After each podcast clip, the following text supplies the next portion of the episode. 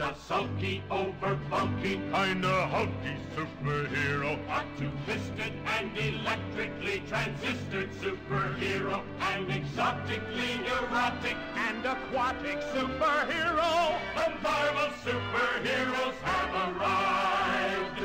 Superpowered from the forehead to the toes. Watch them change their very shape before your nose. See arcane striking superhero change to Viking superhero. A humding and real swinging shield flinging superhero. They're the latest, they're the greatest, ultimate superheroes. The Marvel superheroes.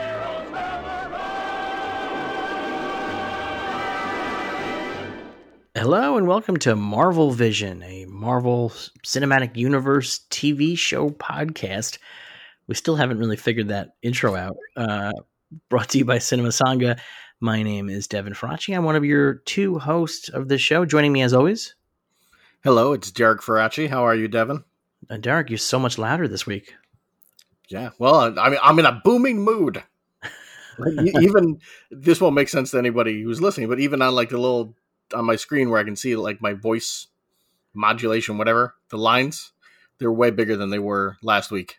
Yeah, they're bigger than mine. In fact, I'm to probably have to mix you down. Actually, usually I'm mixing you up. See, But you know- mine, yours are still bigger than mine. Oh, really? Yeah, usually I have to mix you up, but um, maybe this week I have to, I have to mix you down, which will be exciting, a new change of pace. Um, how are you doing this week? I'm doing. Uh, I'm doing okay. How about you? I'm doing great. So you know, we have been doing a Star Wars TV show podcast called The Bad Batch for about a year now. Um, Yes. We're on episode like 45 of the show, and we have had skip weeks, quite a few skip weeks over the past year. So I'm going to say Yeah. we've been doing it about a year, is what my guess is. And um, we decided to launch a Marvel themed, Marvel TV show themed podcast. And I made the executive decision. The Bad Batch is uh, behind a paywall at my Patreon, patreon.com slash cinema sangha. And uh, I decided to make this one public. And so we have started putting this show out on the major services. And we put it out. We got it on Stitcher and Spotify. And in two days, we got a, a, a whopping 30 downloads. Watch out, Joe Rogan. Here we go. We're coming for you, buddy. Uh, I mean, it's nice because we didn't really promote it or anything like that. Like it wasn't that big a push, and um, we just kind of did it like on a. I just finally got it up on a Saturday afternoon. Like it wasn't that big a deal. You know what I mean? Like it wasn't like a lot of. Yeah. I wasn't a lot of work went into it. And it's just like nice to sort of see, and it's nice to know the reason why. So here's the the true story. I was telling Derek this off the air. The real reason why is because I was talking to our father, and um, who is not in heaven, and uh, he was complaining that it's a real pain in the ass to listen to our podcast through the Patreon. And uh, so he was like, you know, much easier if you just put it on iTunes. And I was like, oh, that's like a lot of work. I don't want to do that work. And then you know what? I decided let's do it. Let's do the work. And so we did the work, and now it is available on Stitcher and Spotify. It'll be available, God willing, on uh, iTunes and the rest of the services in the coming days and weeks. It just takes time for them to review it. But I will tell you this when I was going through and uploading the podcast to all these services, there was some guy who had done a show called Marvel Vision Yes, but which Yeah. I would not mind if somebody had beaten us to the name. It's not like the most creative name of all time, but the thing is that I looked at it and this dude, what he's doing, or with these people, they have another podcast about comic book stuff, and they take their episodes where they review this show and they just syndicate them out as Marvel Vision. It's just the same Yes. content. Yes, yeah, they, they it's another show called like Comic Club Marvel Vision, and then they put out Marvel Vision as well. I mean, like very frustrating to me. They're squatting the title. Now, if there had been somebody else with a title that was the same title, I would have like said, you know what, hail and farewell. Uh, but I feel like, um, no, I think I'm going to take it to the mat on this one. So, uh, you know, worst comes to worst, I have some other thoughts on how we can um, work with the title to make it our own, if uh, if that's what has to happen. But um, right now it's called Marvel Vision. I guess we'll find out what happens by the end of this season of WandaVision if uh, it's still called Marvel Vision. I'm I'm just putting it out there. We can we can still call it Eon controls us from under the cabinet, under the kitchen Yeah. cabinet. Derek has this. We were trying to throw around ideas for podcast names, and every podcast name that Derek came up with was unbelievably deep cut comic book stuff, which not only would not appeal to anybody, was also too long, and thematically had nothing to do with the show that we're actually doing. so That's not true. That's not true. Well, I guess it's too long, but the the uh my brother and his indestructible head i think is a good title too that was a good title uh that was a good title that you threw out there uh that was a reasonable one um but also just like i don't think anybody coming across the titles of podcasts would look at that and have any clue what No. um what we're talking no about there- no no and the eon one is like that's an amazingly like like the eon one is the kind of thing where were he still alive you could bring that up to mark gruenwald and he'd be like i don't know what you're talking about and he wrote it so yeah it's unbelievably uh, obscure yeah Um, although I'm going to tell you something, WandaVision uh, is turning out to be the Marvel property that most speaks to the unbelievably obscure parts of the Marvel universe. Uh, true so maybe a really unbelievably obscure title was what we needed to go with. yeah Um, so if you're new to us, because this show is now out from behind the Patreon Iron Curtain, we like to start our shows off with a little bit of a news roundup. And I'm curious, is there any Marvel news that caught your eye this week? there's there's uh, two things in Marvel news. One is that they Disney Plus announced that on February 12th there will be a Marvel documentary special called Marvel's Behind the Mask, which I'm guessing my theory is that this is the week after Marvel Vision or WandaVision ends and maybe they're doing like a buffer week before February start the next 12th? show. Yeah. It is definitely not. That's that's about three weeks from now. No, we're we're still in January. Yeah, but I I just looked at a, a calendar for this purpose. We're at and, the last and, of and we, January. we've and but we've gone through three episodes, which means there's six episodes left. right. So we'd have four episodes in March, two episodes in Oh, you said March February. or February? February. February 12th. You know, is when it February. February comes before March. You know that, right? Oh yeah, geez, I'm not thinking properly, am I? Holy shit! I can't Wow. believe. I, I was thinking, I was thinking, mm, yeah, okay, that doesn't make any sense at all. Holy I don't know what. Yeah, I can't That's- believe that you don't know the order of the months. I know you tell me the order of the months? January, February, March, April, May, June, July, August, September, October, November, December. All right, you got it. You got it. Holy shit. Man, woman, TV, camera.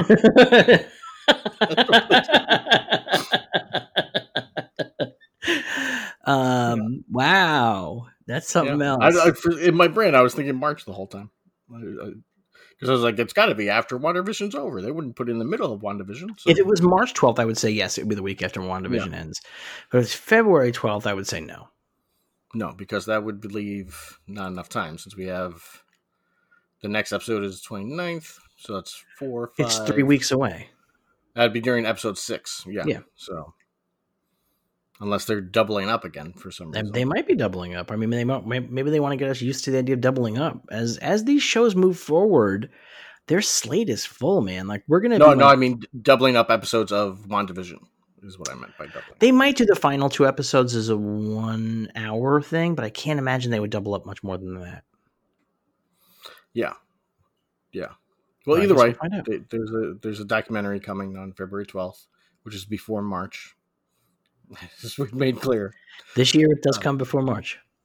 Yes. And then the other news, this is more comic book news, but I thought this was very interesting. Um, they're releasing a August 1961 omnibus, which is every comic Marvel published in August 1961, the month that Fantastic Four number one came out.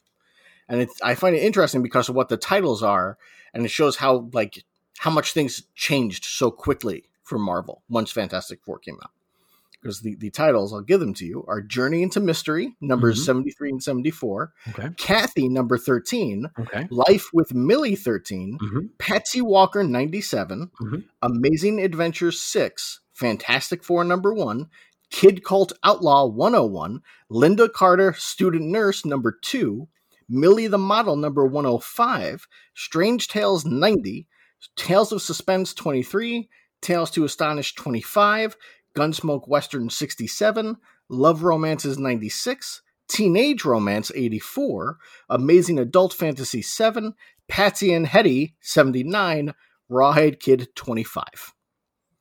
I think it's interesting. What's really interesting is how many of those titles um, contain characters who became part of the Marvel Universe. How many of those titles contain characters that became part of the Marvel Universe, and how many of those titles are female oriented? I thought was interesting. Yeah, I mean, romance Kathy, comics. I mean, Millie. Millie has two titles. Millie has two comics. That's wild. Yeah, yeah, romance comics. Where was that? Jack Kirby did a lot of really good romance comics. Well, Um, uh, Jack Kirby and uh, Joe Sinnott created the uh, romance comics. They sure did. Um, so. that's pretty interesting. It would be kind of wild if they did omnibuses like that for the entire history of Marvel. like just each month. That would be pretty. pretty That'd be wild. wild, wouldn't it? Yeah. It would get out of hand pretty fast. yeah, yeah. After like the first year of doing it, you'd be like, "Whoa, You get out of hand real fast. a lot of space. Where am I going to put, you know, eighty-seven months worth of omnibuses? It'd be pretty wild. I wish that they um Yeah. I wish that they would list comics that way on the Marvel app. The Marvel app it's very hard to find stuff. I think. I it would be really cool if I could go look at what came out in July of 1967. Yes. Yeah. Yeah. The DC app I think cool. does it better, but not much better. But theirs is a little cleaner. But uh like the Marvel one, it, Well, the DC app a is- of The DC app is cleaner because they got rid of everything. yeah. Well, now it's just the comic. They emptied the whole fucking uh, thing out. It's just you're like echo, echo, hello, hello. No, it's, it's all the, that's not true. They actually just added loads of stuff this week. I know they got rid of all their cartoons, com, all their cartoons and movies and TV shows, which is why people Yeah. originally got the DC Universe app. That- well, I got it for the comics. Oh, I know, you got it for the right they. Started adding, uh, they started adding Vertigo and stuff, so I'm very excited by that. But uh, I would like it, although I'm saying this without ever actually checking. it, I imagine the Marvel Comics app does not have, you know, Linda Carter, Carter student nurse or like Gunsmoke Western. Like I'd love to to check out those and see what they were like, because I imagine there's not many reprints of them out there. That's interesting. I do wonder um, if they do have that because did they bother digitizing it? I guess if they're putting out the omnibus, they're probably digitizing that stuff anyway as part of the process. Yes. Yeah. I would probably. I mean, most likely, right? That, that's how it works these days. So, They have Millie the model. They don't have Linda. do They they? only- Okay. Um, and they. Oh, they have Millie the model number 100, which I'm not sure is actually a real comic. I it- right here it got up to issue. I think it was 105. I said, where did Millie the model go? Uh, where'd it go? Oh, the 105. Yeah, Millie model 105 this is August they have- 1961. They have So- uh, Millie. They have Millie 100, um, and they have modeling with Millie number 44. It's kind of weird. Those are the two comics they have. I'm not really sure why they have them. That, that's definitely one thing with both Marvel and DC is the weird skips in things, and it's like, what are you doing? Catch up! like, what's happening here? Like, there's we discussed recently, not too long ago. There's an issue of Peter Parker Spectacular Spider-Man that I greatly love. Issue, I believe it's issue 118, and on the Marvel app, it goes from like 117 to 124. And it's like, what's going on? Why'd you skip those other issues? And uh, I don't know. I don't know what the reasoning is. I'm sure there is a reason. I just don't know what what it could be. But Well, I uh, guess and we'll- DC does the same thing. Like Right. DC, there's literally just one issue of the Jay Garrick Flash series. And it's like, why? Why are you doing this? Like, why do that? Why just have that one? Keep keep going. Put up more. You know, and Superman. There's only 129 issues of Superman up there. Right. you know, the original Superman book, and it's like, come on, come on, give it more. So I don't read them because I barely ever touch these apps. But uh, There was a moment I thought we were going to have news that uh, Black Widow was getting moved again or coming to Disney Plus. but- yeah, there were rumors that it's getting pushed back, and I almost brought that up as news, and I was like, but it's just rumors, so there's nothing there at this point. I think it's worth discussing because obviously Disney did a whole thing where they pushed back a whole bunch of Fox stuff Yeah. and they shoved it all back to like next year. And Black Widow, it seems like it's unlikely that it's going to hit the date. It just doesn't make sense to me. The idea that any big movie is like legitimately trying to open in theaters this year just doesn't make any sense to me. date? What's the current date for Black Widow? Is Oh god, I have no idea. uh, is it in May or now? Hold on, let me. Oh, you can hear me typing as I type in Black Widow release date. Um, I mean, they moved it a hundred times. It's May seventh now. There's just no way. Okay. I mean, there's just no chance. Which I, I believe that's also what the original release date was, just a year later. It was so. May, May, yeah, May 2020. Um, yeah. It might have been March 2020, actually. Um, but I just don't believe it's going to happen. Uh, and and it doesn't make any sense to me. And I think no. that um, Disney doesn't know. There was an interesting interview with Kevin Feige where they asked him about it, and he was like, "I don't know," because that's above his pay grade. Like those decisions yeah. he does not make. And um, yeah. you know, I I don't know what they're going to do. I mean, it just doesn't seem likely to me that we're going to see any big movies in theaters this year before the end of the year. I mean, Godzilla is going to show up in Godzilla versus Kong is showing up in theaters, but that's really an HBO Max play. Well, I, I, mean, that's a, a, a, definitive sign that you you have faith in your movies when you move it up during the pandemic. Right. Like, like let's get it out sooner before people start getting inoculated and then can go to the theaters, so we can still blame it on the pandemic. That's well, how I, mean, feel about that one. That one though, they that was all part of that whole deal where Warner Brothers was going to put all of their movies only on streaming, and then everybody got mad yeah. at them, and so they started giving release dates to some of them as well, and that's part of that. That's just sort of like a, an offhanded, like, okay, fine, you want a fucking release date, Legendary, we'll give you a release date. Um, yeah, that, that, doesn't feel real to me. And, uh, and it's also a thing. I mean, the movie exists because they started making it before the last Godzilla came out. And I'm sure if they'd waited till after the last Godzilla, they probably wouldn't have made the movie because the last Godzilla didn't do all that great. You know.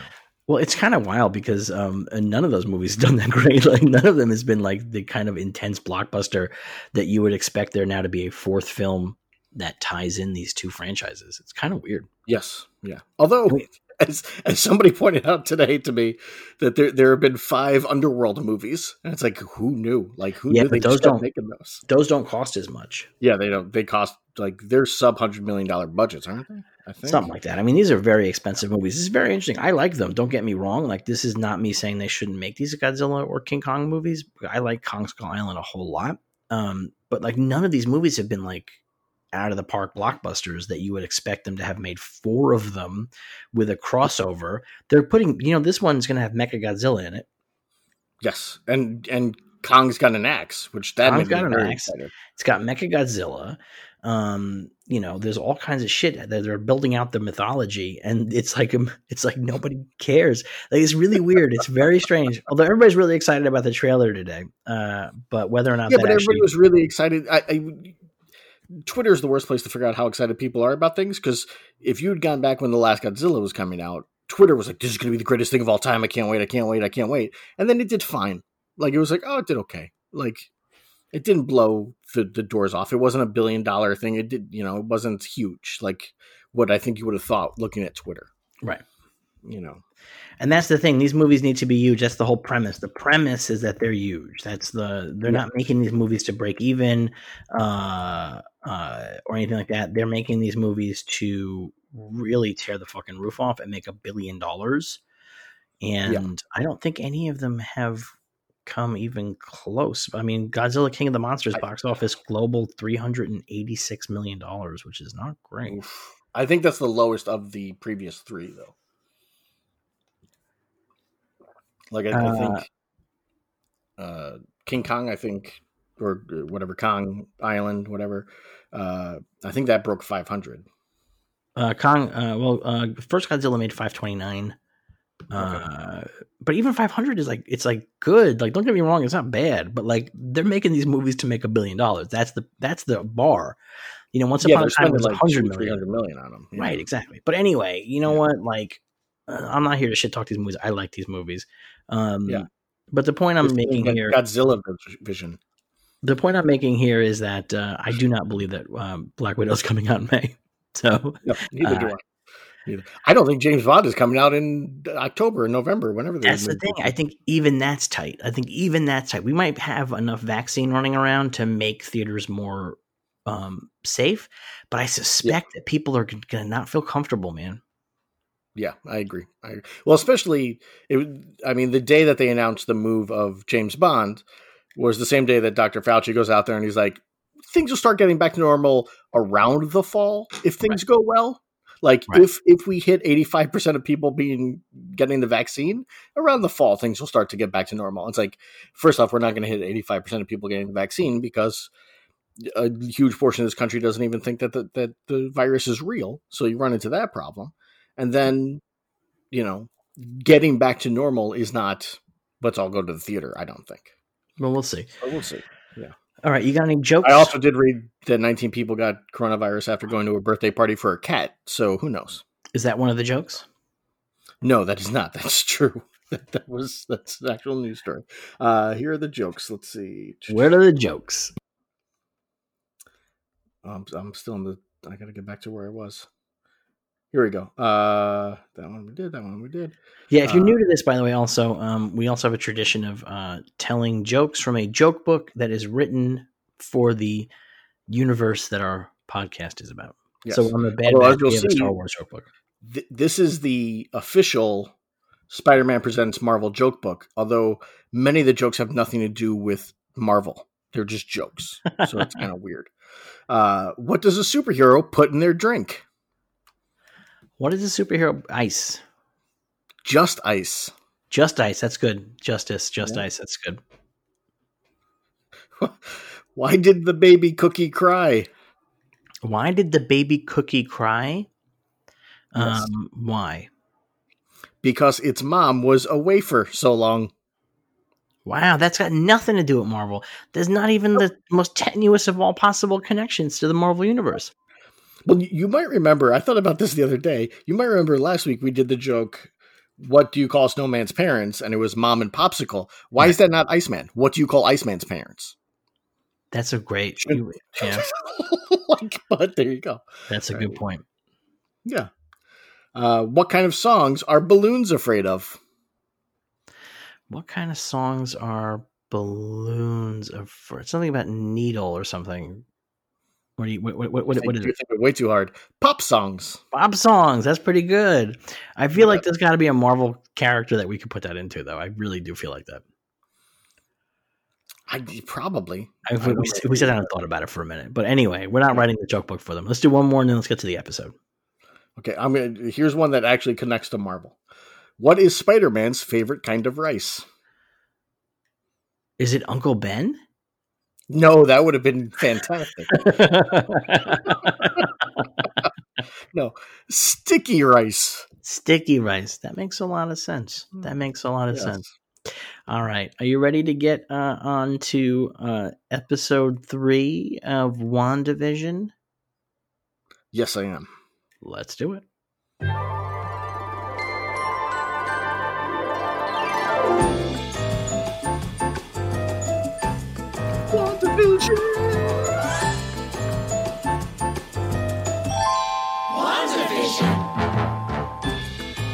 All right. It is, I guess, season one. I'm not sure if there's going to be another season. It's WandaVision episode three called Now in Color. They went back and they gave the first two episodes titles, which they didn't originally have. I saw that. I saw that. It was uh live in front of a studio audience, right? And then Don't touch that dial. the second one is "Don't Touch That Dial" is the second one. Don't Yeah. touch that dial. And now it's now in color. And we have forwarded, it's the next day from the previous events, but we have forwarded a whole decade into the 70s. And we're hitting like a real Yes. Brady Bunch thing here. The um, opening theme song has like deep Partridge Family feeling to me. Very Partridge fa- Family. I agree. Very Partridge Family. And just real quick, in the previous Leon, just that we got to see for sure, the beekeeper has the sword logo on his back. So I guess he's not AIM. And also because somebody asked me on Twitter, uh, Vision does have fingernails. So that's also cleared up. and I went, I, I, I, I checked in. Uh, if you don't listen to the Bad Batch podcast, there's an ongoing thing about who has fingernails in Star Wars and I'm very interested in. Who has fingernails in animated Star Wars, particularly? He's In deeply Star Wars, interested yeah. in the animated characters' presence of their fingernails. Because some of them do and some of them don't. That's weird. That's a weird choice. I think. but Vision does, and I went. And I also checked in Age of Ultron. He has fingernails as well. So You're doing the deep research. yep, yep. I um I was asked online, so I had to find out. I was on the set of um, Civil War, and I stood in line behind Paul Bettany, while at um, craft services and he had his um he had like a robe on and then he had his whole Yeah. vision makeup and he had dots on top of the vision makeup and he had a backpack on What? No. he had a backpack on yeah it was a whole thing Was he getting ready to leave? Was he just grabbing some food was- and leaving? I don't think so. They were coming back to do more shooting. I was on set for the day where they do the big running towards each other scene at the airport. I was on set for that. Yeah. And Okay. which was happened in a parking lot in Atlanta, by the way, in case you were curious what that airport looked like. It was a parking lot in Atlanta. And Well, um, in, in the movie, it looked like a parking lot in Atlanta. So. but uh, I mean, there's no, there's no. It's just a green screen on a parking lot. It wasn't even like there's no buildings there. There was nothing. It was just. oh, was really? There's no buildings. Wow. No, there's nothing. idea. They were just running in front of a green screen the whole time. That's crazy. They had like some trucks and shit there, but they were running in front of a green screen. It's so funny. I just watched today. I watched Spider Man Two, the Sam Raimi Spider Man Two, watched it last night. and it's. Did you? There you go. Um, it's kind of heartbreaking to watch it and be like, how come superhero movies don't look like this? Like, Yeah. It's so filled with like like just good action filming and like interesting camera work, and it's like, man, how come in Civil War they're just fighting in a parking lot? Like, mix it up, get crazy with it. Yeah, well, you know, one of the things that's really nice that this show is leading into Doctor Strange and the Multiverse of Madness, directed by Mr. Sam Raimi. Mm, yes, Mr. Sam Raimi. And I will say the the previous Doctor Strange I think is one of the best looking Marvel movies. I I love the the the style of that film. I mean, I think they're getting better looking as they go. I mean, uh, part of it is they're responding to the aesthetic of the time. So, like Civil War and Winter Soldier, um, the Russos are making movies that are really responding to sort of like the flat colored action movies of the time. You know what I mean? Like they're like in a Yeah. big Michael Bay, Paul Greengrass space in those movies, and um, it's about the for, it's about the intensity and the visceral act- aspect of it. I think that's a mistake in Civil War in some parts because, I, like you say, the thing about the I love the the airport sequence, but you know they're also up against the wall because they want to have a big action sequence where they can blow things up, but they don't want to have like they don't want to make it too violent because the whole fucking movie's about arguing about blowing things up. Yes, yeah. So you have to kind of you, be in the middle of nowhere. want- you don't want to run into the Man of Steel problem, where Right. it's like, yeah, I, I, and I get that. I definitely understand that, but it's just, you know, it's just an empty parking lot, and it's like, oh, this is kind of what a bummer. You know, like like it'd be like at least put in some color. You know, like like something. Everything's Well, great. One of the nice things about WandaVision is, especially this episode, is plenty of color. This is a very colorful episode um, from the is- from the costumes to the to the to the sets and everything. And the sets had that beautiful '70s look. Um, the the costume, the opening credits are very colorful. Um, yes, and there's a repeat of a hexagon pattern in the opening credits. We saw a hexagon in the second episode opening credits when they come flying out of the moon in the beginning. There are is a Yep. hexagon of stars around it. yeah. Um, I'm not sure if this is Infinity Stone Oh. references or what. It's interesting. I didn't think about that. So that is interesting. Yeah, so there's a hexagon thing. Obviously, beehives have hexagons in them, and we saw a beekeeper last episode. So Yeah. who knows what all of this means? Um, but we open up in this new '70s full color world, very Yes. rich. Um, the house has changed. The house has totally changed, which I love. It's a totally different house. I mean, like the basics of it are the same. Like the door and the stairs are in the same place. You know what I mean? But like it's, Yeah. it's totally redesigned. Uh, and Wanda's quite pregnant. Yeah, they have they have like really nice stained glass windows, like Yeah. up high, that I really liked. Yeah, Yeah. I love the look of the set. Yeah, and Um, Wanda's very pregnant. She is apparently four months pregnant at, at the opening. and Dr. Nielsen is there and he is uh, examining her. And there's, I don't know who Dr. Nielsen is. I don't know if this is a Marvel character or if just the reference is just to Nielsen ratings. You know, I didn't look him up. I didn't check on that, and I should have. Um, I don't think there is a guy. I, I, I did a little bit of research. I didn't find anything. Okay. Um, so I don't think there is a Dr. Nielsen. I think it might just be a Nielsen ratings thing. Like honestly, just like a winky Nielsen ratings thing. Yeah, Um, so she is very pregnant, and Vision is freaking out because he's fully aware that she was not pregnant yesterday. And Yes. I, what I love is they play it in sitcom terms, where he's like the flustered dad. yes, very much. Yeah, yeah. Where it's like, uh, was he's like four months along? Is that right? And she nods yes. He nods no. Right. And she looks and he nods yes. And when he goes through all the different fruits that the the baby sizes are, and he's like, "What what would the size be for twelve hours?" Very fun. Uh, and so the vision walks the doctor outside and is like, Can you keep this a secret? Like, we want to keep this within the family. And the doctor, who's on his way to a vacation in Bermuda, is like, Yeah, don't worry about it. Mom's the word. And as the doctor takes off, he sees um, the vision sees uh, Sher- Herman. What was that? Bermuda's a purposeful choice, right? Why? Like Bermuda, tr- Bermuda Triangle.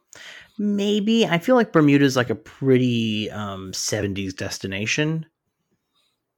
I get probably, yeah. Do you know what I mean? Like it feels like a pretty 70s destination. Um, so like there's just something like I don't know. I mean, maybe it's like a really East Coasty kind of. I don't know. I mean, I'm not sure. Maybe could be.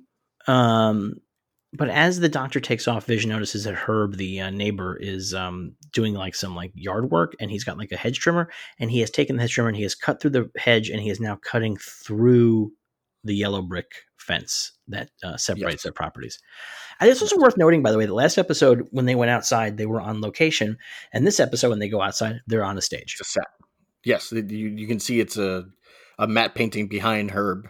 It's not even a matte painting. It is just it is it is just a translate. It's just a big it's just a big flat. That's all that it is. It's not a matte. Yeah. It's just a flat, and it's cheap. It's like shitty looking. I loved it. I love that they get that difference in the eras. That like in the '60s they would go out onto the lot and shoot, but by the time they got to the '70s, they're just like fuck it, just build a yard.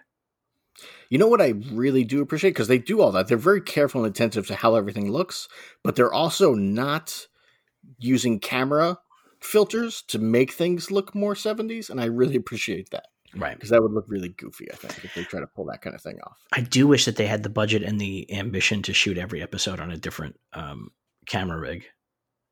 Like if they shot Yeah, them I mean, that would be- camera rigs for each Yeah, episode. that would be insane. era. That would be amazing. That would be absolutely amazing. I'd fucking That'd love be that. so much work. Yeah, That'd yeah, it'd be so very expensive. Um, Yeah. Now, I, I did see this is not my theory. This I, I read on Twitter is that Herb is cutting through orange brick, and Herb is the name of, of Herbie from the Fantastic Four. So there's a question of like, is that is that an android? Is Herb and plus he's all weird. He seems to have like shorted out almost as he's cutting through the brick. Is Herb an android of some sort who uh, is cutting through the thing, so to speak? It's an interesting question, and it speaks to the nature of what Westview is. And I guess we'll talk about that at the end of the episode because there's the big reveal about Westview at the very end of the episode. Um, Yes.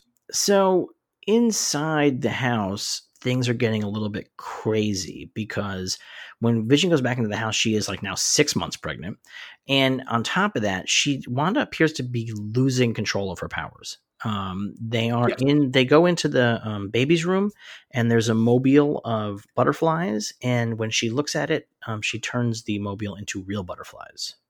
No, she says that her her her stomach feels all aflutter. A flutter, right. life. And they come to life. Yeah.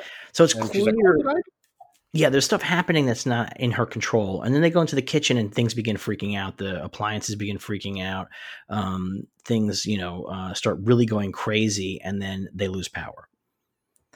And uh, we see that everybody gets lost power. And we have a really good uh, little sitcom cutaway uh, that has Phil, the mustache guy, sitting and reading his newspaper. And his wife, Dottie, um, uh, Anya from Buffy, comes in and says, Did these earrings make me look fat? And uh, light goes out. and like I said, he goes. out, "Oh." he goes, "Oh, thank God."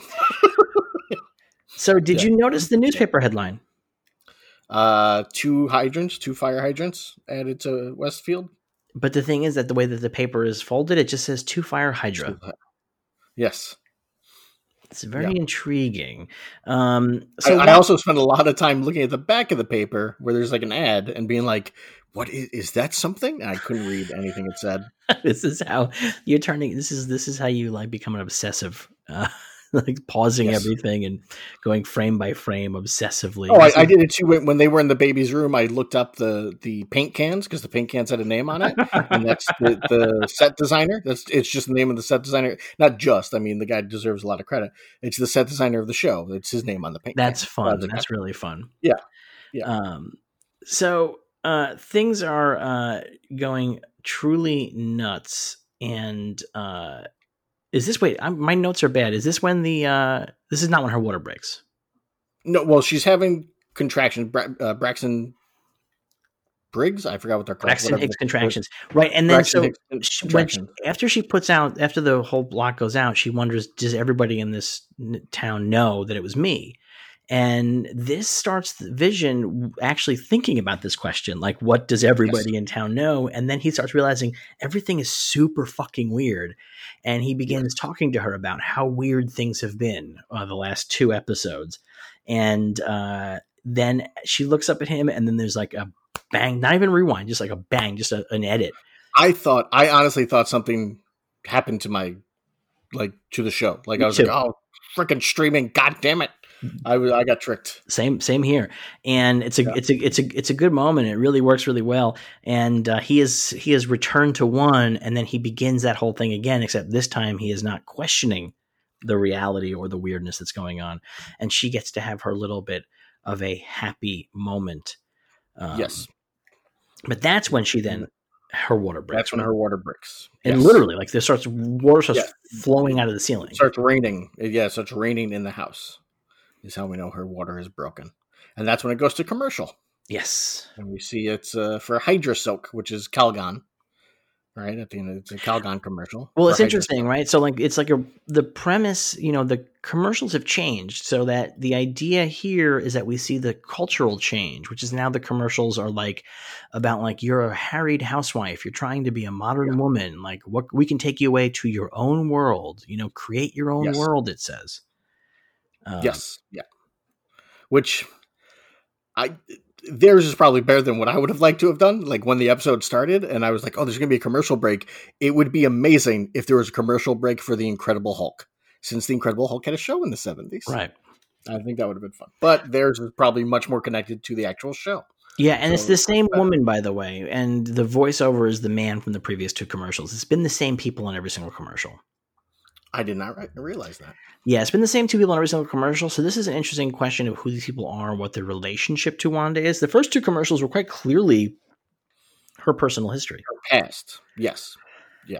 Now this one But the first one was the toaster, with Stark, which was the bomb, with the Right. Stark bomb, and the second one was the Strucker watch, Hydra. with Oh, it was Strucker. a Strucker watch with, with yeah, with, and it had the Hydra logo on it. Yeah, so it's connected to her getting powers. But- and then this is go to your own world, which would suggest she's created her own world, right? and it's Unleash the Inner Goddess, which is a really interesting uh, turn of phrase here, and I'm very curious what it means. It doesn't really ring a lot of bells in terms of canonical Vision and Scarlet Witch stuff, so I'm a little bit curious. Although to be very honest, I'm going to admit my weakness here. It is really hard to know all of Scarlet Witch's canonical history because she is probably Yeah. the most retcon character in Marvel Comics.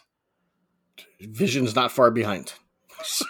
I mean, Vision has like a regular number of retcons. I feel like Wanda has been retconned so fundamentally, and for the last 30 years has been portrayed mostly in weird, broken ways that it's Yeah. super hard to be sure what is real and what you know what I mean. Like it's a, it's a lot. We're gonna get to this when we introduce the kids because that's fucking history is beyond. oof, oof, Um, oof. So while Vision runs off to get Dr. Nielsen, um, Geraldine shows up, and uh, we have this whole um, comedy bit where uh, Wanda's trying to hide her pregnancy, and they do a really good meta bit here, which is that Wanda puts on a big jacket to hide her pregnancy, which is what actors do in sitcoms and stuff when they're pregnant. You don't want anybody to know, and then she Yeah, puts they like, always hide it in different ways. she yeah. they, they, they- the jacket keeps changing and then she's putting fruit in front of her stomach which is 100% the kind of thing again that they do in sitcoms they'll have characters standing behind things to hide that Yeah. big belly because the character isn't pregnant the actor is and um, it's his whole thing but what happens is that um, as geraldine like who is just doing like her sitcom thing she has no clue what's going on she's carrying on her sitcom way wanda manifests a stork into the middle of the living room yes. and then we end Well, she this- manifests it before Geraldine shows up because we hear it before the the door. Right. But yeah, but now it comes out and it's walking around, and she's again very sitcom I can't let Geraldine see the stork, so they're they're playing with that setup. You know, of like uh, Geraldine's telling a story about uh, what she did at work. And Wanda is trying to act like she's paying attention while also trying to keep the st- like she's trying to use magic to get rid of the stork, and that's not working. And and she throws an orange at it to make it run away at one point. She- and then what I loved is when the stork notices that Geraldine is wearing pants that have fish on them. Yeah. The stork goes for the fish. So this That is was- what's really interesting to me. So there's a couple of things interesting in this sequence, which is you know this is the comedy stuff. It's the standard comedy beats, very similar we had in episode one, where Vision is trying to keep the guests from seeing what's happening in the kitchen. That's your standard sitcom thing. You know what I mean? Like you Yeah. could see the Brady kids. You know they have some kind of animal in the house. They're trying to make sure their parents don't see. Like you can 100 percent recognize this comedy beat. But what's happening Yeah. on a meta level, I thought was really interesting because Geraldine's telling a story about her job at the ad agency. Yes. And uh, Teyonah Parris, who plays her, played Dawn on Mad Men. Oh yeah. And I just feel like that's not a mistake or an accident. That's just not an accident. That feels like a meta wink. That really feels like a meta wink. And a show that's super fucking meta.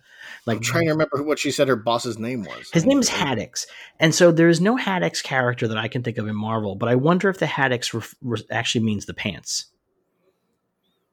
Because I think there's, Okay. a, there's, a, there's a lot of dream logic happening in this episode, right? And And in Haddock, Haddock is a fish as well, isn't Haddock it? is a fish. That's why it's the pants. That's what I'm saying. Yeah, that's Yeah. it relates to the pants, um, as opposed to anything within Marvel. But so she's telling the story, and then I was wondering the story that she's telling about this breakfast cereal with marshmallow moon men and gravity O's.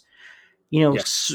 we see later on that she has the sword symbol around her neck. Sword is a the extraterrestrial version of Shield. Like it, it's about taking care of, you know, problems from yeah. out of this earth. Face problems. Is Yeah. that like what is that a thing that she's talking about here? Possible? Marshmallow moon we get we get some very interesting info on Geraldine in this episode. That's for sure. Yeah, I mean, as it, it moves forward. it is definitely uh, uh, a, a weird thing. And what happens then is that the stork makes noise and Geraldine snaps out of it. Yes, she Like- breaks character, which the uh, the actress uh, Teyonah Parris. to, to know to know. Yeah. Dawn from Mad Men. it one more time. Don't, no, I want to say Teyonah Teyonah Parris. Parris. I- I'm not sure I'm saying it correctly, but I'm These- probably closer. These than you actors deserve their, their credit because she does an amazing job in this episode of playing very like your basic '70s black character on a sitcom, Right. and then breaking out of it and like then sliding back in. And she does that a couple of times throughout the episode. I was like, really fantastic work. They're all really good at it. I, everybody's really good at playing these sitcom bits. Even the doctor, who's like only in a couple of scenes, like he does some really great sitcom pratfall bits. Yes, But like it yeah, feels and his like wife, his wife is great too. his wife is great too. But yeah, I mean, like you know, uh, Tony Parris here, she's so terrific in the way that she is playing the sassy black neighbor, and Yes. then when she breaks and when she snaps out of it because of the noise, it's like really unsettling. It's excellent. It's It's, very unsettling. It's not comedic. very it's creepy. it's really creepy. No. it's very creepy. Um, and uh, you know, but then she discovers that Wanda's pregnant. They figured out, and the baby's coming right now. And so, uh, Vision comes running back with Dr. Nielsen. He picks up Dr. Nielsen, who's trying to fix his car, and Vision gets back after the baby has been born. Um, you know, Geraldine helps deliver the baby. Well, everything starts going crazy in the house as well. And Geraldine's like, I'm sure there's a perfectly rational explanation for this or logical explanation for all this stuff. And I like that because it's very sitcom right. but also at the same time being like, she recognizes that this is not normal. That Right. things are happening that should not be happening. right. And I think that works very well. Yeah. And uh, she has the baby. Vision Yes. shows up. He's like, "I missed it," but Doctor Nielsen's there and says, "Oh, she'd make a great nurse," you know, uh, uh, Yeah. Geraldine. So yeah. And uh, they're you know earlier in the episode Geraldine they had, takes the doctor into the into the kitchen. but earlier in the episode, Vision and Scarlet Witch had been arguing about what to name the child, and Vision had Tommy or Billy? Billy for William Shakespeare, and Tommy as sort of a regular All American name. And this baby's there, and uh, Vision says, "Oh." Tommy's such a beautiful baby, and she, Scarlet Witch is like, "Oh wow, we're gonna name him Tommy." He's like, "Of course." And it's a very sweet moment. Yeah. And then, bang! It turns out Wanda's having twins, which anybody who's read the comics will not be surprised by, because in the Vision No. and Scarlet Witch miniseries, she did in fact have twins, whose Yes. names were Tommy and Billy. Yes. And, And uh, also, I I don't know if you noticed uh, when Tommy is born first, they, they have Tommy there, and she's holding him. Tommy has his eyes are slightly glowing blue, just like Vision's do. I did not which I notice that. I know. I, I thought that was a really nice touch. Like there's a slight glow to it, like how Vision's eyes are. I was like, oh, Wow. cool. I like that. So it's worth noting here. So she had they have these two kids. They're named Tommy and Billy. These are the names of the kids that uh, Scarlet Witch had in the Vision and Scarlet Witch miniseries, the 12 issue maxi series in the middle of the 80s. It's really worth mentioning. I'm going to get only really just surface this because this is so fucking complicated that This is uh, seven episodes of a podcast to get through these two kids. it's unreal. She has these two kids. Uh, Obviously, she could not have had these two kids because the Vision is a synthezoid. Um, so it became later on. It was revealed that these two kids actually were. Um, she created them with her uh, reality bending hex powers. I think. Well, I think it was in the miniseries. It was revealed that it was Mephisto created them. I thought it was in West Coast Avengers. I thought it was that in the because I have not read the miniseries probably since it came out. Like I've not read through much much of the stuff in a very long time, but I believe in the miniseries it's revealed that Mephisto created them, and or filled them with put demon souls in them, and then and it's like oh these these kids I I the reason that you were able to have children is because I put demon souls in there and blah blah blah, and then they get rid of the demon souls but they keep the kids, and then later it's revealed oh no those kids aren't even real. They're figments of of Wanda's imagination that she created with her powers. Because Vision has like he's got no penis. He's a robot. So, so run Well, he has a penis. He definitely has penis. Um, I I guess. I, he- yeah I guess he can transform right he can change himself if he wants Well, he's he's the he Vision has is biological sequences to him though Here, no, he definitely does because the Vision has, um, even though in the in the show they had that cartoon of him on the inside being like mechanical, um, the Vision is um, a synthetic man. Which means he's a Yes. man though. He has tissue. He has all these things. They're just synthetic. but he like he doesn't need to eat he's powered by the solar gem Yeah, no, In the comics, hundred percent. But I mean, like like- what I'm saying though, he has uh, internal stuff going on. Like he doesn't just have like a metal frame and like wires. He's a synthetic man. He's not like I don't mean that like in like in a in a metaphorical way. He's a synthetic man. He has got the parts. See I've always read it as like he's a synthetic man like he looks human No, he's not. He's a, he's a synthezoid. It's a totally different kind of thing. It's not an android, and it's no, no, no, no. I, I, I'm saying, I'm, I'm saying, like his skin is made out of carbon fiber, but it's made to look human, and like he's made out of synthetic materials, which would mean he does not have any DNA, any actual bi- biological pieces to him. Is what I'm saying. he Like he doesn't have lungs, right? he does. He has everything. But he doesn't breathe. Right, but he he he he he has these things. Here's the thing. So the, when the the Vision was created um, in the comics originally, he was just like an android. It was like unclear. It was you know 19 whatever 68 or whatever it was, and they didn't. Well, put a lot he, he was made out of um, the first Human Torch, right? but that's later on. That's that's the that retcon. The retcon. That's a, a, a way later retcon. That is a John Byrne West Coast Avengers retcon. But the thing is, the human, first Human Torch, um, he's he's superhuman. Like not superhuman, but like he's superhuman looking. He is not robotic looking at all. He looks like just a guy Yeah. because he is a synthetic man. He has every element of the human body. It's just it's all synthetic. It's made up of a thing called Horton cells. It's like it's a synthetic organic structure, um, but he has everything. Every muscle, every organ, he has them. Okay. And so the vision is his body tuned up. So he has all those things. The vision has not just a penis, he has testicles. And in that testicles, he creates sperm. Horton's got problems. that's that's all there is to that.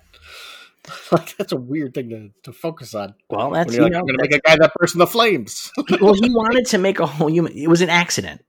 The flame I thing was an accident. The flames is not supposed to happen. Right. Yeah. And that's at the World's Fair. And there's a reference to that in Captain America the First Avenger. We do see the first we human torch in a tube in the Captain America the First Avenger. Um, Jim Hammond is that guy's name. Um, uh, was that version of him. Uh, but anyway, so the vision has all these parts. So I think in I think in Vision and Scarlet Witch, I think the premise was that um, he could just do it. Okay. Anyway, eventually, this dude, Master Pandemonium, came around. He absorbed the souls of the children. It's this whole fucking thing. It's this endless. There's an amazing cover where he he has the children as the extensions of his arms. It's a fucking wild arms, yeah, cover. And then they they were killed off, basically. They were like they just like written right out. It was just like written. It was just like writ- Yeah. writing them out. Like I think Byrne just got rid of them. He was like, "This is terrible. I don't like this. I'm just getting rid of it." But But it, it, it was she went she went full insane. It was revealed that they weren't real. She became evil for a while. They fixed her. She went off to an asylum for a little bit. She came back as a hero.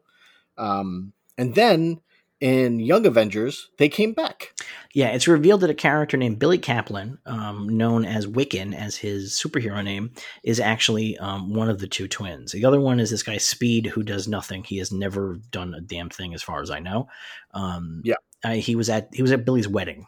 That's, uh, that's the most I've seen him do. Um, and uh, Wiccan.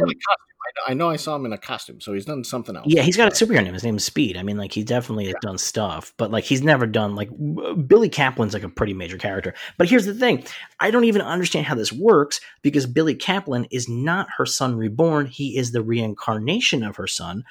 But Yes. I still don't understand how it works because I don't even know if the Scarlet Witch is a mutant anymore. I don't. Nobody knows where Billy's powers come from. Nobody understands how they work. He has immense powers like Scarlet Witch. They get activated by the Scarlet Witch, but it's really none of it's any, none of it's clear. If he's he's a reincarnation, he isn't a he isn't a resurrection. Yes. Yeah. So it's very complicated. yes. It also He's also really old. age.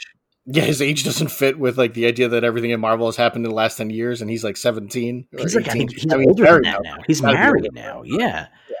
Um, he is one like, of very confusing. he is one of the first out gay superheroes. He married a character named Hulkling, um, Yes. who it turns out is half Kree, half Skrull, um, and uh, thus is a shapeshifter.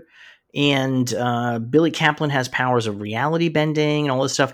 The, the thing that's so the main point here, there's no way that this whole story is going to end up in the MCU, but the main point here is that introducing Billy the baby here with the idea that in sitcoms it is very common for characters to grow up for children to grow up in between seasons Oh, very much so. Yeah. we may end up with a teenage billy kaplan at the end of the series I mean, we- I'll, I'll guarantee you next episode we end up with one who's at least five or six. right he's going to be a toddler right i mean like so then Yeah. the premise might be that we might be beginning to introduce the young avengers Well, they, they've already announced that America Chavez is going to be in, in doctor strange in Doctor Strange, right? Right, that's she's a member of the team. Avengers character. there's going to Yep. be secret invasion which is going to be about a Skrull Oh, and, infestation uh, what's her name in Hawkeye?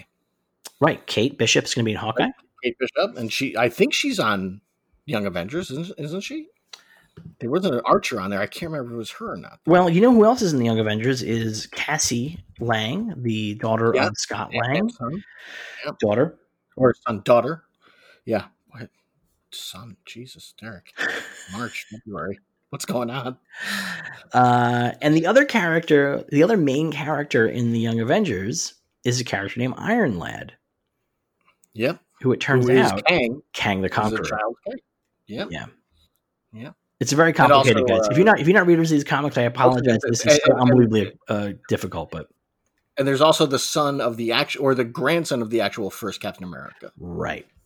which is uh, I forgot the character's name. superhero name? his father's name. His superhero name, I think, is like Amerikid or something like that. I can't. Patriot. U.S. Patriot. That's what it is. Yeah. Yeah, it's Patriot. And then, uh, yeah, and he's a, a black kid, and his. They did a story in the early 2000s called Truth, I think it was called. where yeah, was well, it's revealed that the cat the uh, super soldier serum was first tested on black soldiers. Um, Yeah. keeping uh, bringing the Marvel universe a little bit more in line with some of the true atrocities of American history. Yeah. it's a really good storyline. It's like a four great issue story. like prestige miniseries. Yeah, it was a fantastic story. It was a wonderful story. Um, so it's uh, it seems likely to me that I think that we're going to get a um, Wiccan out of this storyline. I would not be surprised. I mean, they're definitely setting up the next generation of heroes because we also got Kamala Khan coming. We've already got like Peter Parker will probably be their leader of this new Young Avengers kind of thing, you know, and Well, like I wouldn't count on that, but that kind of thing. Well, yeah, that's true. Well, maybe Miles Morales. I don't know if they get Miles or not. I don't think they'll have Um, Miles either. I think they won't have any Spider stuff. I think that they're going to probably shuffle him off in the third movie, the mul- that which is clearly a multiverse movie. I think they're going to shuffle him off. I actually came up with a theory the other day. I think it's a, a Clone Saga movie. That's my theory. I mean, that would make sense, except for the fact that like Alfred Molina uh, is coming back, and like it's going to be. um Yeah, but we, we've already got what's his name back as J. Jonah Jameson. So you bring in Alfred Molina, and you're just like, yeah, he's because they're introducing the multiverse, and then you're like, yeah, here's you know here's Otto Octavius in this universe, and it's the same actor. So Could be. It could be. I guess we'll see. Um, we already had a contract with him, so so we're just, it's all good. it is quite clear though that Tobey Maguire and Andrew Garfield are not clones of uh of what's his name. It's quite clear they they all look quite different. Clones can look different. These are comics. That happens all the time. Eh, anyway, uh, so she has the second child, and uh, Vision goes to take the doctor outside and is like, "Hey, sorry, this screwed up your vacation." And the doctor's like, "You know, I probably was going to go on vacation anyway. You know how it is these small these small towns; they're so hard to escape." Yes, and he gets all weird about it. Like he doesn't say it like, "Oh, small towns are hard to escape." He's like, he's like, "You understand small towns? They're very hard to escape." He like puts like, a, he and like a knows something weird. It's really weird. And then he sees that Agnes is next door with um, Herb, and um, they are deeply concerned about Geraldine being in the house. And Yes. they're acting super fucking weird. And Herb, especially, is like acting like unbelievably weird and wants to say things to Vision that Agnes does not they, want to say. they, they, they say to him, "They're like, don't you think Geraldine's kind of different, kind of strange?" And he's like, "What are you talking about?" And he, Herb says, "Vision, where does she live?" Well, yeah, and says, it says he has, she has no family, she has no husband, and Vision's like, well, no big deal. Like, you know, she's new to town. And says she has no home. And then Yeah. we cut inside, and as Geraldine is talking to Wanda about the twins, Wanda says, you know, I, I'm a twin. I had a brother. Um, his name was Pietro. And And, and her, her Sokovian accent comes out when she says that. yes. Yeah. And she actually sings to them in Sokovian. Yes, yeah. or what I assume is Sokovian. I don't know that language, but it was certainly not Yeah. English. I, I, I imagine it is some kind of if they did not make up a language, it's it's an Eastern European language that would be fine. Like, yeah, this is what they speak in, you know, it's Slavic or something like that. Maybe I don't know. Well, But- Geraldine breaks again, and she's like, Pietro, he was killed by Ultron. And Wanda is really unhappy to hear this because quite clearly we are inside a world where Wanda is creating safety and comfort so that she doesn't have to think about these traumatic events. And Yes. uh, Wanda starts coming at Geraldine in a big way, and then notices that she has the sword pendant around her neck and demands to know, like, wh- who are you? What do you want? What is going on here? And when the Vision comes into the house, Wanda tells him up. Geraldine's gone. She had to rush home, Yes, and, uh, and then it goes to widescreen. It pulls out into widescreen. Four by three. It pulls out in the widescreen, and uh, and we see Geraldine get thrown out of West uh, Westview. Yeah, we see the we see the Westview um, "Welcome to Westview" sign. It says um, uh, "Home is, is is what you make it" or something like that. Is that what it says? Home is where you make it. Home is where you make it. Um, and uh, we see there's like a, a bunch of like lights that are set up in this perimeter, and there's like a, a, a shimmering field. And Geraldine comes flying out of the shimmering field, lands in, in, in grass. She is de- terribly stunned, and as she lands, all of these vehicles come advance on her. And Yeah. uh, helicopters come down, black vans, guys with guns come out, and we kind of pull out and see the entire thing and realize that um, West some kind of field around the town. yeah, and uh, that's when we cut to commercial to, to sorry to credits Yes, to the Monkees. to the Monkees. Daydream Believer, the most on the nose uh, music choice yet. Was it Daydream? No, it was um It's Sleepy Jean. It's Daydream Believer, sleepy, dear old Sleepy Jean. What could it mean? You're just a daydream believer and a homecoming queen. Oh yeah. Sleepy, there is no song called Sleepy Jean. It's a lyric in Daydream. Do you don't know when March is, and you don't know the name of Daydream Believer. No, I do. I don't know what I'm thinking. I think everybody should know that Derek records. Derek is recording at like midnight his time, so I think that's. I, uh, I, I thi- I think also everyone should know that I'm a huge Monkees fan. So that's also like I might have to go to a doctor. Something's very. It has been a very long. I, I, I did. I woke up at like 5:30 this morning. I couldn't get back to sleep. Oh, that's So no good. Been extremely long for me. that's My no good. brain off. Um, Like I put on Spider-Man 2 with the idea of like I'm going to nap and watch Spider-Man 2, and then I just watched the entire thing, and All right, so you did not like the first two episodes. I'm curious, did you like this before one? we get into that, before we get into that, there are other things in the episode that I think were interesting. Okay. Like uh, I brought up before uh, on Twitter, someone had mentioned that Herb might be named after Herbie from Fantastic Four. I There's have a just no different way. Yeah. I, I my theory is that he's named after Herb Trimpe, the co-creator of Doc Samson, therapist to the superheroes. That's my theory on that. Um, but we'll see. He Doc might just Samson be deleted, by the way. He's a, there's a deleted Doc Samson scene. Oh, is there Yeah. from the show? no from fucking the Hulk. There's a whole lengthy uh, deleted scene. Oh, is there really? Okay, well there you go.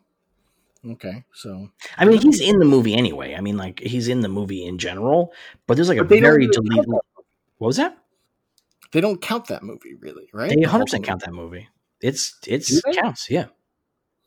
because they really pay no attention to it. Although I guess what's his name's coming back, isn't he? The uh, abomination. uh, What?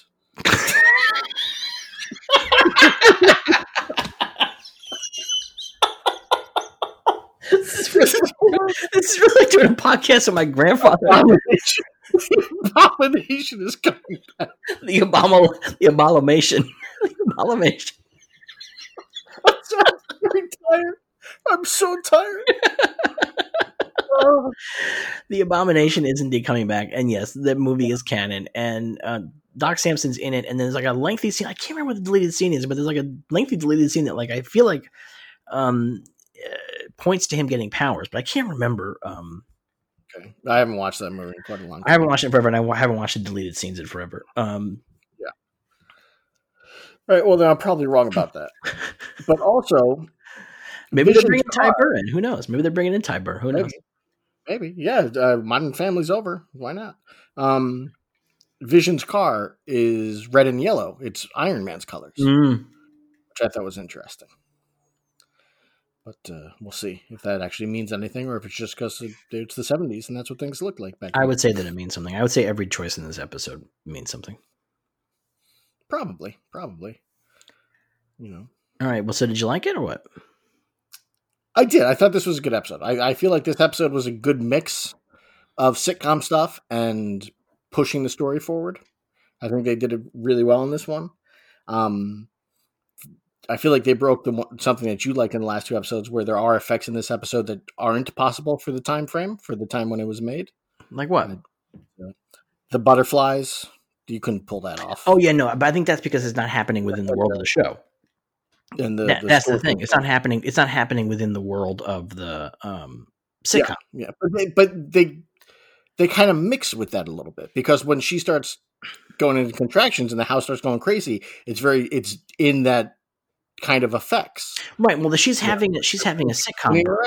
and yeah, She's she's having a sitcom birth, but when she changes the butterflies into real butterflies, that's not an that's not a part of the sitcom episode. That is her powers actually legitimately out of her control. but it's played as part of the sitcom because then the butterfly lands on Vision and he's like, "Oh, gee," oh, and she's got to go get it off of him. Well, I think that's because Mm. she's in control of everything. So even though that moment happens and it happens out of her control because the fluttering makes that happen, I suspect that I think this is supposed to be like a thing that's happening.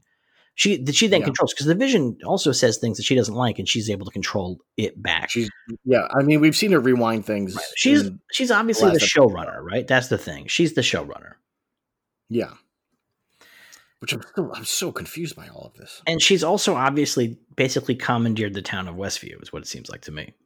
I guess so. I guess my theory about it being uh, Plainville is completely wrong. Is Yeah, I would say so. That's not what it is, from the sounds of it. It seems like she has taken over Westfield, and they're trying to send Westview. people in, right? Westview, and they're trying to send people in. They're, Right. They try to send in Geraldine. Uh, I guess it's questionable. Is Ag- is Agnes? Has she been sent in, or is she something different? Because we still haven't found out her thing. And and Herb Herb seems to know things are off, but it's not clear if he's from the outside. Like it seems like when you go in, I'm guessing from what we know we saw with Geraldine, when you enter, your mind starts to replace everything with what she wants it to be. Right, because remember last episode, Geraldine at one point says, um, "I don't know why I'm here," and it's played off as a joke. But Yeah. um, you know, And, and didn't seem to know what her name was, Right. uh, As well, when when she's asked what her name is, and she has to think about it for a moment. Yeah, so I would guess that you walk through that barrier and you become part of the sitcom.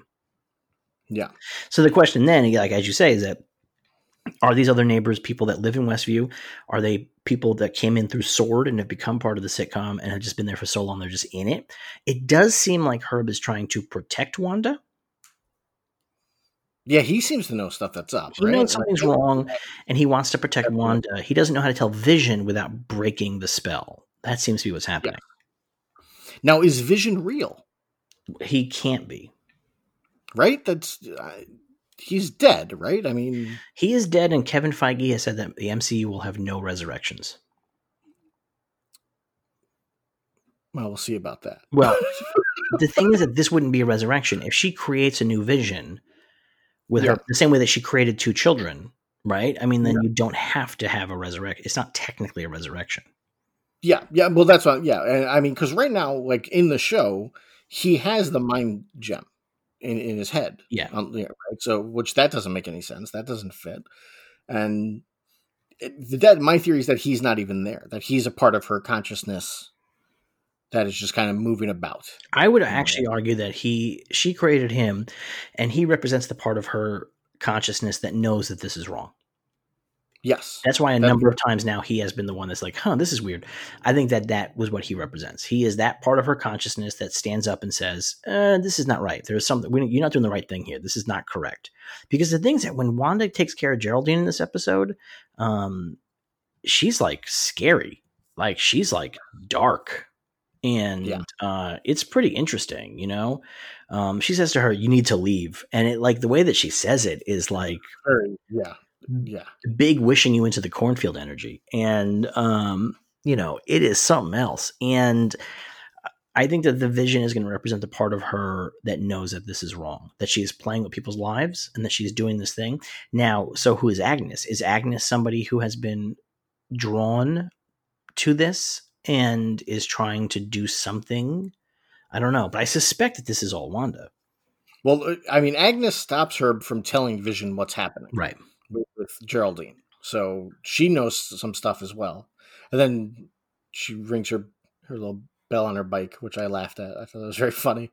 But uh so she knows some stuff is up, and I think that's interesting. And- i think that she knows everything i think that she is the character who knows everything Yeah, I mean, we both think she's Agatha Harkness. right So, who was the one that trained uh, Wanda to be a, a, a wizard or witch in the comics, and then she also played a big part in Tom King's Vision miniseries. She has been called the villain in this piece. I'm very curious about that because Agatha Harkness is not always a villain. So it's interesting um, descriptor that's been going around the uh, old internet.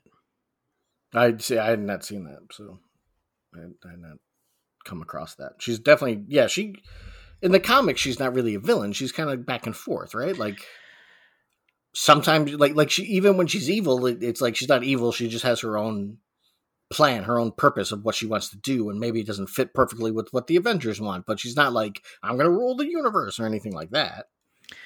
I mean, so it's like very complicated because she was originally. I mean, this is not one of those ones where I don't have all the information, so I'm not going to be able to tell you everything because I don't remember every piece of it. But um,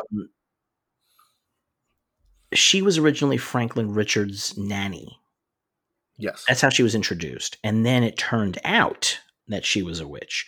Um, there was like an an issue where the Frightful Four came to get Franklin, and she like kicked their asses, and then she had to tell the Fantastic Four that she was a witch. Um, She has a so the interesting thing is that the character has a bunny named uh, Senor Scratchy. yes, Um, Agatha Harkness is a son named Nicholas Scratch. Um, uh, he's a bad guy. So it's hard But to she, she cat in the comic. She has a cat, cat as called a Ebony. Yeah. Um, so it's hard to know. I, you know, Agatha's been alive and dead. She's like had a lot of stuff. Um, she's been heavily involved with this all this Mephisto baby shit in the comics. Um, but I, traditionally, she's not been like a super duper villain. Nicholas Scratch has been a villain. He's fought Hellcat. Um, but I don't know. I'm I'm not really sure where they're taking it. Now, it makes me wonder whether or not um, they're going to bring Mephisto out of this. I there's there's been theories and rumors that Mephisto is the bad guy for Multiverse of Madness, which would make some sense since that's a, that's a good choice for Doctor Strange. But uh and this is supposed to lead right into Multiverse of Madness at some point. So who knows? I mean, it's interesting. I mean, I, you know what? I mean, the car. I, I don't know who I would make the villain of Multiverse of Madness. I mean, I'm surprised we haven't had Nightmare in the Doctor Strange movies yet. I mean, like, I really was surprised he wasn't the first guy uh, out the gate. Frankly, um, I, I think he'd, he'd, be too much for the first one. See, I think Dormammu is a lot for the first one. Dormammu is like he's like Doctor Strange's main villain he's the main villain, but he's only brought in at the end, and it's like you get a hint of him. You don't. He's not the fo- he's not the villain of the movie. I would say, right? I mean, what's his face is the villain. The other guy. Yeah. Uh, yeah, Mads. Uh, I forget the character's yeah, name. He's a newer character. Whatever. Um, yeah, and then they set up uh, Baron Mordo, right? right as, as well, guy, but, which I guess is not yeah, going to be the. Um, maybe, maybe not. I don't know. Who knows? I mean, the, the, if it, it, the Marvel movies definitely they're hard to track what their plans are, right? Because they they are so forward thinking in so many ways. Of like, we've got seven different Doctor Strange movies thought up, like so who knows where they're going to go with it. The thing that's interesting is they bring Mephisto in is that um, they didn't use Mephisto in the first three phases, and they used Loki in the Mephisto role with Thanos in the comics, Mephisto is like Thanos's little like giggling henchman guy, and they use Loki yeah. for that in the first couple of phases of the MCU. Um, yeah. So if they brought Mephisto in now, I don't know what his larger role would be. Oh my god, he's going to erase Spider Man. He might. It's one more day. That is one more day. With Spider Man uh, in this terrible comic book story, Marvel decided they had married off Spider Man back in 1986. And 20, 30 years later, they decided they were sick of telling married Spider Man stories. It was ruining Spider Man. They wanted to get rid of Mary Jane as his wife, but they didn't want to have a divorced Spider Man either. They didn't want to have divorced dad Spider Man. So what they did is they had Aunt May dying, and Peter Parker uh, made a deal with Mephisto, who is the, Mar- the Marvel Universe devil, uh, to erase his marriage in exchange for saving Aunt May's life. Yeah, that was truly really one of the worst storylines anybody's ever done. And considering some of the bad Spider-Man storylines, including one where he became a spider person and bit a guy's head off, including one where where it was revealed that Norman Osborn well, Norman Osborn had a child with Gwen Stacy. Norman Osborn had a child with Gwen Stacy. That he was Peter actually got his powers from the spider gods at one point, and they were like, "Nah, that didn't happen." And there's the Clone Saga. I mean, considering that how terrible those are, the fact that One More Day might be the worst Spider-Man storyline is really pretty staggering. I think One More Day, I think, is the worst one because it's so obvious. The way you handle that problem is they just get divorced that fits Spider Man. But they didn't want him to be a divorced guy. They wanted him to be like a forever twenty five year old single guy. That's what they wanted to get him back to. They didn't want to have the heaviness of divorce over him. I yeah, which is stupid because that's how Spider Man works best. I you know I don't disagree. Stuff like that. So that was dumb. That was dumb. All right. Um. So you like this one? Then you, you you're coming around on this show. Yeah, I, I like this one. I like. I'm I'm sad that they're moving into the 80s already because I think that there's even before the Monkees played at the end of the episode, I was like, oh, it's too bad we didn't get like a Monkees feeling episode where it's like real wacky, like real, like cutting to like fast forward stuff and like all that kind of stuff. But now they're moving into the 80s with the next episode, so that's out. You can't do that anymore. Yeah, it's gonna be Roseanne next episode. I'm pretty sure, right? I I don't think I, I, the images I've seen. I got much more of a like eight is enough kind of feel to it. Really? Of like, like, cause like it's, uh, Agnes is wearing workout clothes, you know, and like, like it, it seemed much more, or, or maybe like uh, growing pains. Maybe the image like I saw their kitchen looked like Roseanne's kitchen.